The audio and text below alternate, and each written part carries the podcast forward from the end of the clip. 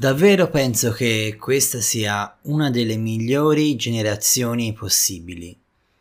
Lo so che spesso parlano di voi come di una generazione una generazione che non ha né capo né coda, no? Una generazione persa nei social, incapace di relazioni vere, una relazione, una generazione che desta preoccupazione nei, nei vostri genitori, negli adulti. Io invece ho un sacco di segnali che mi indicano che questa generazione invece può avere quel qualcosa in più che altre non hanno avuto. Anche perché è una generazione, la tua, che è arrivata proprio in un momento di svolta della storia dove si può far fare all'essere umano e all'umanità un salto di qualità bellissimo. Anche se i tempi intorno a noi sembrano catastrofici, proprio oggi è arrivata la notizia di attacchi terroristici in Israele, di venti di guerra che spirano. Speriamo davvero che tutto si tranquillizzi e torni alla normalità, per quanto si possa chiamare normalità quella tra Israele e Palestina. Però, nonostante questi venti terrificanti intorno a noi, la pandemia, problemi sanitari, anziani che muoiono, insomma, ci sono cose di cui preoccuparsi, il lavoro che non si trova, ci sono problemi, certo, però nonostante questo, in questa crisi ci può essere il germe di un rinnovamento della società e del nostro essere uomini, del nostro relazionarci l'uno con gli altri. E penso che la generazione di adesso sia la più fortunata della storia umana fino a questo momento, perché mai come oggi c'è la possibilità di ricostruire un mondo su basi diverse. E in tutto questo, secondo me, la poesia è un elemento essenziale. Per questo scrivo. Oggi ti parlo del perché scrivo. Perché in fondo la poesia è un'esigenza di cambiamento che nasce innanzitutto dentro di me e che mi piace raccontare perché potrebbe essere di spunto anche per gli altri, per vedere in questa realtà che ci circonda una speranza, una luce. E quindi ho pensato oggi di presentarti una poesia che si chiama Mezzogiorno e 36 perché tratta dalla mia ultima raccolta Ore contate, l'ho scritta proprio a mezzogiorno e 36. Per fare questa registrazione ti assicuro ho fatto molta fatica perché è un periodo un po' pesante e non avevo mai la voglia di mettermi davanti al microfono. Cioè, più che la voglia, non me, lo, non me la sentivo. Però poi ho pensato la forza della poesia è quella di ribaltare dando nuova luce qualsiasi situazione.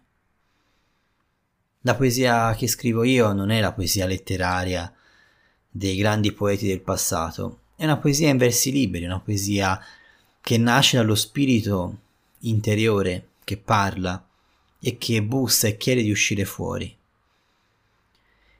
E sulla base di questo spirito che dentro di noi pulsa, secondo me possiamo ricostruire dei rapporti umani diversi e possiamo ricostruire delle società diverse, meno basate sul profitto, sul consumo, sulla forza rispetto alla debolezza, sulla voglia di appropriarsi continua e sempre maggiore di pochi a discapito dei tanti un po' meno ingiusto.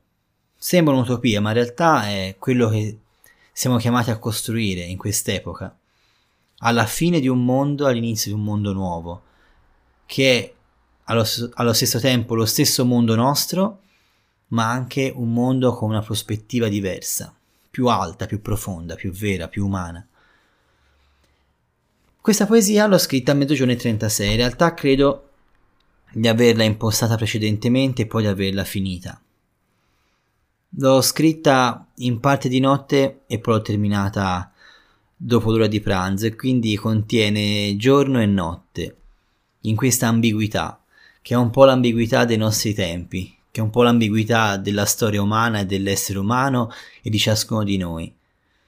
Questo bianco e nero che coesistono al nostro interno. Non sono Juventino, te magari lo sei, io no, io sono viola purtroppo dalla nascita e non amo il bianco e il nero, ma solo nel calcio. Eh. In realtà nella vicenda umana il bianco e il nero coesistono sempre, luce e ombra. Anche tutto ciò che è in progresso in realtà contiene una parte di ambiguità che potrebbe scoraggiarci.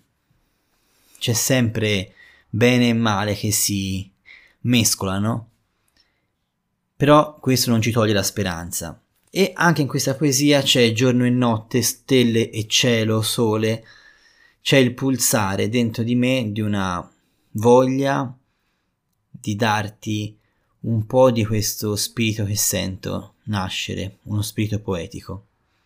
Perché anche tu, a modo tuo, con i tuoi talenti e le tue qualità, possa essere un po' poeta in questo tempo dove la bellezza manca e dove la bellezza, intesa come il toccare le corde più profonde che abbiamo dentro di noi, veramente può cambiare il mondo e l'umanità.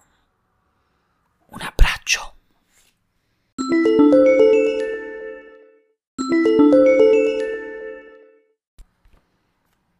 Desiderare le stelle cercarle in mezzo alla folla, nei campi silenziosi e tra le alte nuvole, nelle luci della città e tra automobili di passaggio, nel contorcersi delle strade e in rettilinei d'asfalto.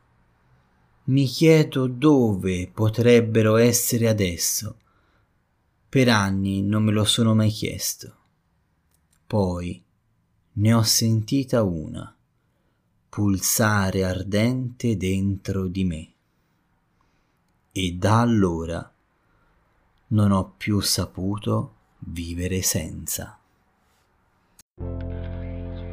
Se ti è piaciuto questo episodio puoi continuare a seguirmi, supportarmi e sopportarmi sul mio canale Facebook Enrico Feri Poesia, su Spotify e sulle altre piattaforme di podcast con ore contate e magari acquistando i miei libri su Amazon.